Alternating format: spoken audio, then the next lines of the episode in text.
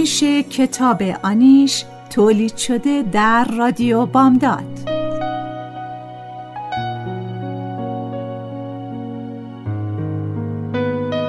نویسنده فریبا منتظر ظهور.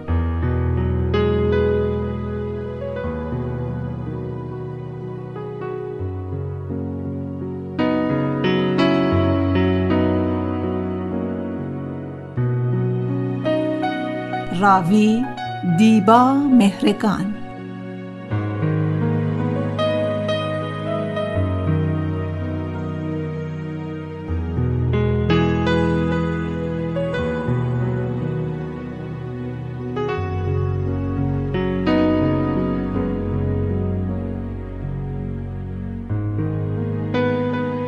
تهیه کننده نوشی حسینی.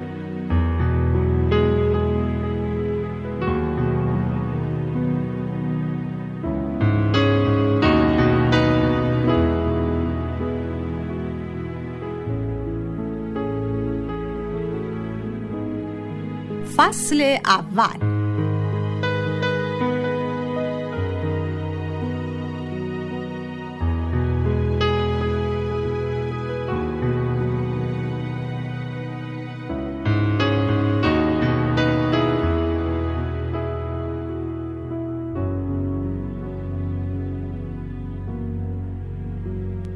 سی و پنج ساله ام تنهای تنها.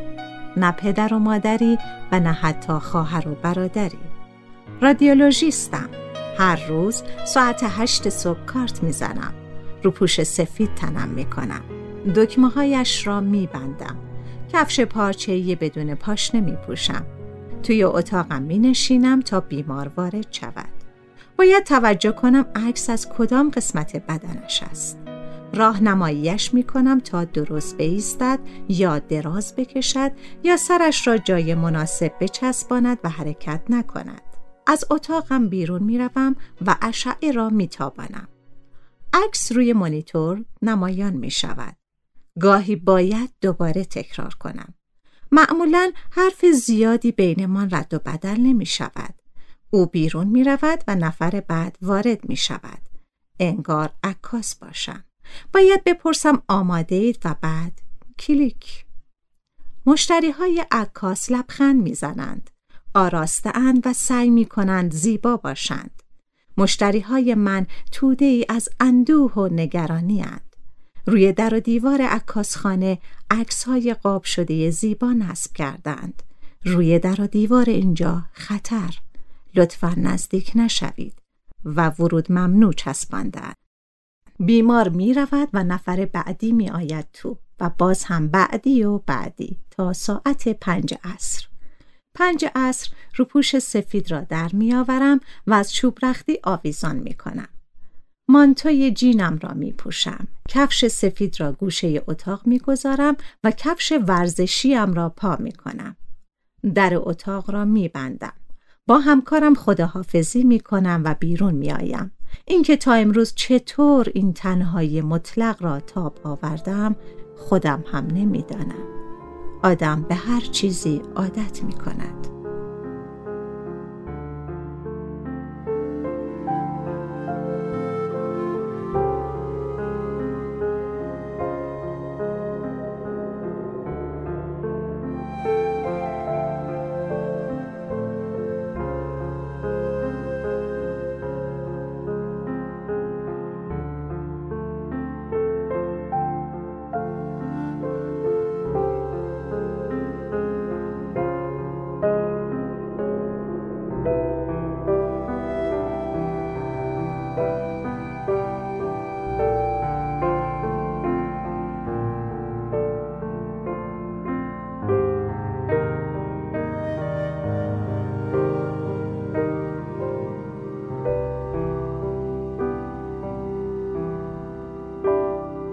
یک حساب سرانگشتی می بایست زندگی آرامی می داشتم.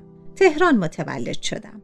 دست در دست پدر و مادرم گردش رفتم. درس خواندم، کار کردم، سینما رفتم، با آدمها دوست شدم، حرف زدم، اما هیچ کدام به درد نخورد. آدم مات میماند از بی حساب و کتاب بودن این زندگی. حالا انگار اینجا غریبه.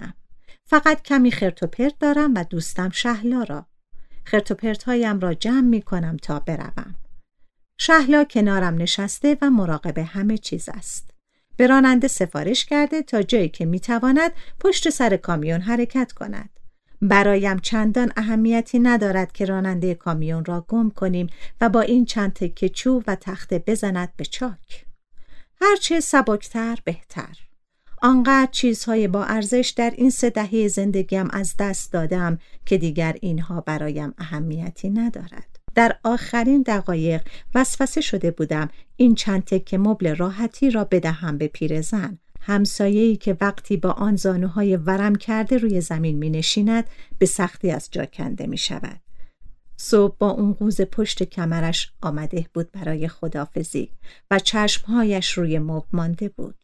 اما شهلا به کارگری که برای بسته‌بندی وسایل آورده بودیم گفت فوری وسایل را ببرد توی ماشین و جابجایشان کند. پیرزن سالهاست چشم به راه پسرش است تا از خارج برگردد و برایش یک دست مبل راحتی بخرد. همین که آن شهر لعنتی را ترک کردم خوشحالم. به سمت زادگاه پدر و مادرم می روم. شهری کوچک که تابستانهای کودکیم در آن گذشت. دلم می‌خواهد مثل همان زمان زندگی در آنجا ساده و آرام باشد.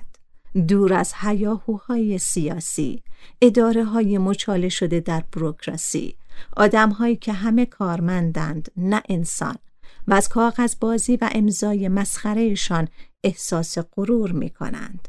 دور از بیمارستان های مملو از بیمارهایی که توی راه پله سرگردانند و پزشکایی که موقع جراحی روده بیمار به فکر عیاشی شب قبل خود هستند. می‌خواهم از شهر پر از تاجر بروم.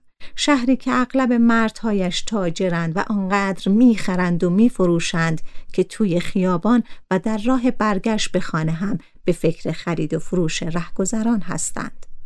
بساتم را جمع کردم و به گوشه دنج می روم تا از نو زندگی را شروع کنم.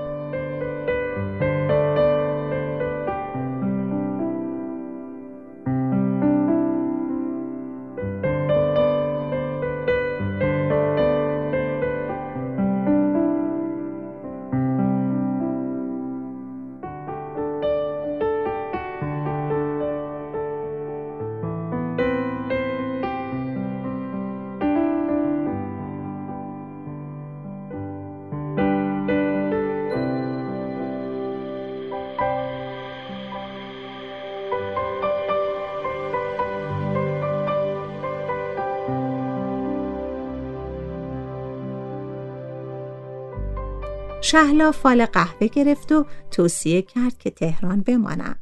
گفت کمی صبر کنم و زود تصمیم نگیرم. اما من به فال اعتقادی ندارم. می‌دانم که ته دلش نگرانم است و می‌خواهد نزدیکش باشم. نگاهش می‌کنم. چشمش به کامیون است. صورتش شبیه کودکی است که شکسته شده. کودکی بازیگوش و زیبا با چشمهای اصلی و موهای روشن. چند کیلومتر مانده به شهر ساختمان دانشگاه آزاد دیده می شود. دانشجوها با کیف و کلاسور کنار جاده منتظر ماشین ایستاده اند. بعضی تنها و ما بقیه در گروه های چند نفره. چند سال بعد می روند سر کار و می‌فهمند کار کردن چیست. همیشه رئیسی هست که باید از کنار اتاقش دلا دلا بگذرند و فیش حقوقی مسخره ای که هیچ همخانی با ساعتهای مچالگی در اداره ها را ندارد. و تازه همیشه هزار نفر منتظر همان فیشند.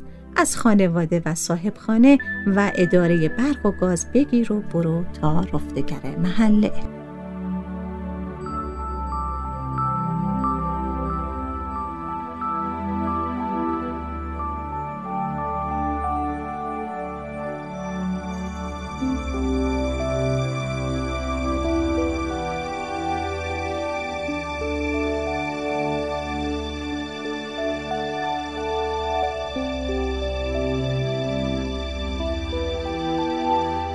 می‌رسیم به شهر.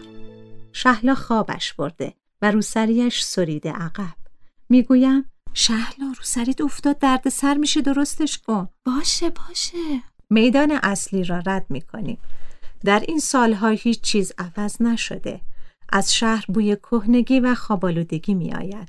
انگار وارد خانه پیرزنی شده باشی که سالهاست پرده را کنار نزده. آدمها خمود و مغموم در رفت آمدن. نه پاساژ نوعی نه قنادی جدیدی و نه آموزشگاهی. همان دو سه بانک قدیمی که زمانی درس های شهر آنجا کار می کردند هنوز هم شلوغ و فعالند. چند مدرسه نوساز راهنمایی و دبیرستان به شهر اضافه شده که پرچم ایران بالای درهای بستهشان به چپ و راست حرکت می کند. سبزی فروشی ها پهلو به پهلوی هم توی چهارچرخ سبزی و میوه می فروشند. از شهر خارج می شویم. روستایی را رد می کنیم که شبیه همان شهر شده است. اینجا هم یک بانک، چند مغازه کوچک و خانه های نوساز به چشم می خورد. شهلا می‌پرسد کجاییم؟ داریم می‌رسیم خبری از کامیون نیست پیداش میشه نگران نباش چه بیخیالی تو توی کوچه عریض و خاکی میپیچیم ماشین کنار خانه قدیمی که زمانی مادر بزرگ و پدر بزرگم در آن زندگی کردن توقف می کند. کلید می اندازم و در زنگ زده را به سختی باز می کنم و با شهلا توی حیات منتظر کامیون می مانیم.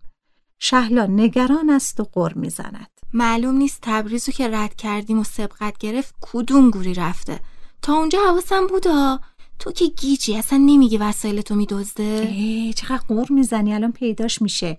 اون وسایلم با همش کهنه است به چه دردی می‌خوره؟ وای که تو چقدر بیخیالی توی خانه سرکی می‌کشم. از چند پله بالا می‌روم.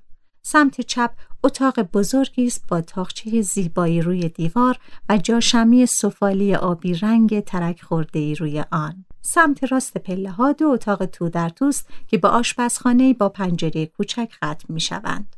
آشپزخانه به حیات بزرگ دیگری که مادر بزرگ به آن حیات پشتی می گفت راه دارد.